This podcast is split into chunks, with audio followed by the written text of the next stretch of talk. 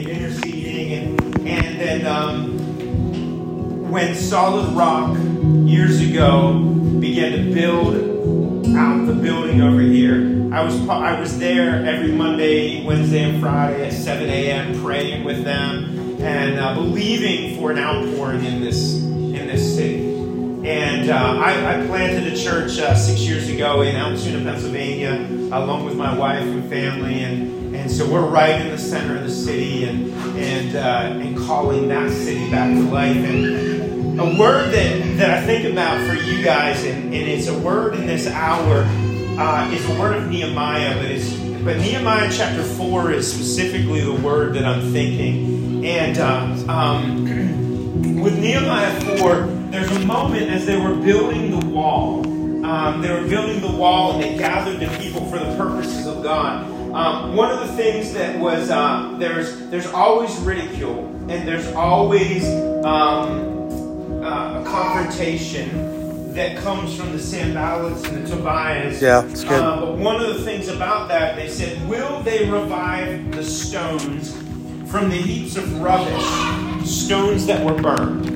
And I want to say to you that there are people that have been burned by religion. There are living stones that have to be called to awakening, and then there's the reviving, and then there's the transformation that happens. And I believe that there have been moves of God that have happened here. I was a part of a fresh move of God that was happening. But religion tries to quench, and religion tries to squeeze out every move of God that's ever happened here in Grove City.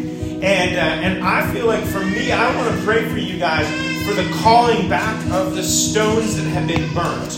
Those ones, because as they built the wall, they also filled the gaps in. They found where the gaps were, and those burnt stones were the ones that were placed.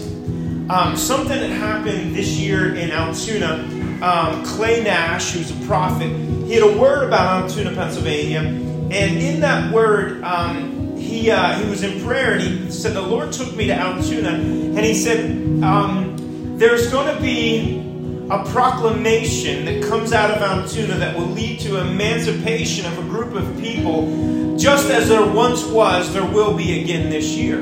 And we did some research, and in 1862, governors from the Union states met in Altoona, Pennsylvania, to endorse the Emancipation Proclamation. Wow. That the railroad brought them to Altoona. It was a secret meeting, and then January 1st, 1863, which is 160 years ago from last Sunday, was when Lincoln gave the Emancipation Proclamation. And we felt that we were supposed to do a prayer. And I think that I want to pray this prayer over this house and over this city, as I did last Sunday, that resounded around that it's calling forth. And so just want to read this to you. On January 1st, 1863, President Abraham Lincoln issued the Emancipation Proclamation, which declared that all persons held as slaves shall be free. And I'm going to speak to those that have been held slaves to the religious spirit and the religious entity, and I declare that you shall be free. To those who have ears to hear, we call the prodigals, we call the mavericks, we call the outliers, we call the broken and the forgotten, we call the hungry and the thirsty for God's real thing. Come on. We call the men who have left their post, and we call the women who have been silenced. We call the down and out, and we call the up and out. We declare that you are seen, you are loved, amen, and you are welcome. We call forth those from obscurity. We call forth the sons and the daughters, and we call forth the brothers and the sisters. We call forth the fathers and the mothers. We call forth the fivefold servants of the Lord Jesus. Amen. We call forth the family of God, and we invite you to the table of the Lord Jesus. We call the nuclear family back to the dinner table.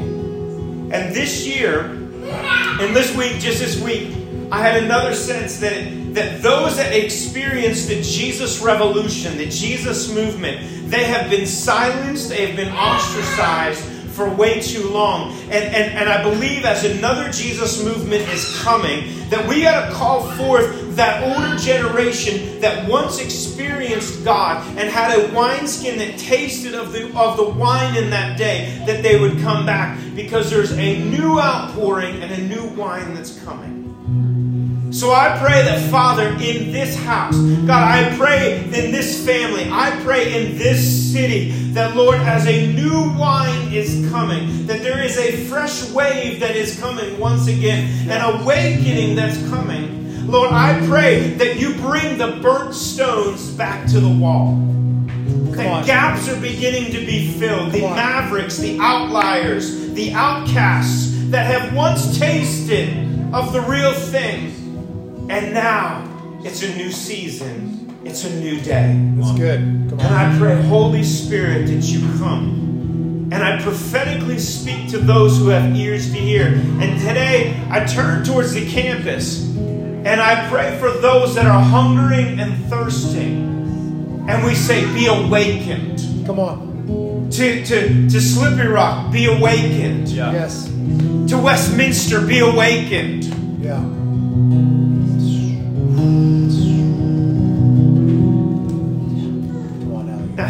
Here's something I sensed. So as we planted our church in Altoona, Altoona is the hub for Catholicism in that part of that region. The day that we walked into our building that we now own, the old Methodist church, was a day that Kathleen Kane, who was the Attorney General, she was next door at the big cathedral announcing the exposing of the priests' scandals. Wow. The very day that Bishop Mark Pierce walked into the building with me, and then we said, that's our building. There's an exposing. But when we bought that building, all of Catholicism seemed to turn against us. The Catholic priest that was next door began to come against us nonstop. And then within 3 months, he was exposed for child pedophilia. It's a religious spirit that consumes and tries to squelch out every spirit-filled move of God. And then once we started a Christian school, and then every Baptist cessationist group began to come against us. So we identify there's multiple things in our city that are strong. Catholicism, cessationism, and the Masonic are very strong.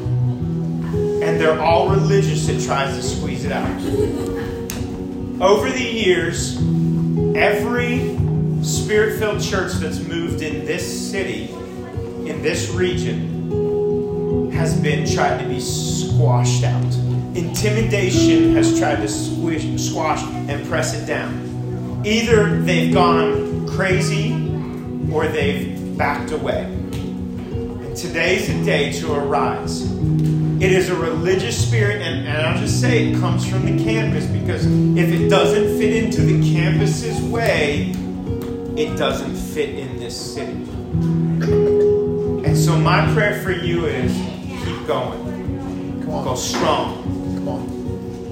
How you deal with intimidation, how you deal with criticism, how you deal with false accusation is complete the work.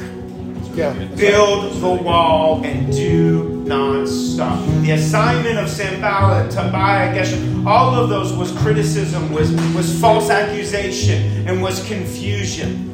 And I pray that God has not given us a spirit of fear, but of power and love and a sound mind. And that sound mindness, it is because you begin to have the mind of Christ. And I pray over this movement. Wow. Wow. I pray over this movement that the sound mindness would be set. And it says that they continued the work in the building of the wall because they had a mind to work. Father, I pray for a fresh move. Wow. Wow. Solid Rock experienced the move of God. I went to Pensacola with the Solid Rock team. but something, a sexual perversion and other things and intimidation came in and tried to squeeze it out. I saw a river of God come into this city and then begin to just wane out. Father, I pray for another move and a fresh move. And I bless you all in the mighty name of Jesus.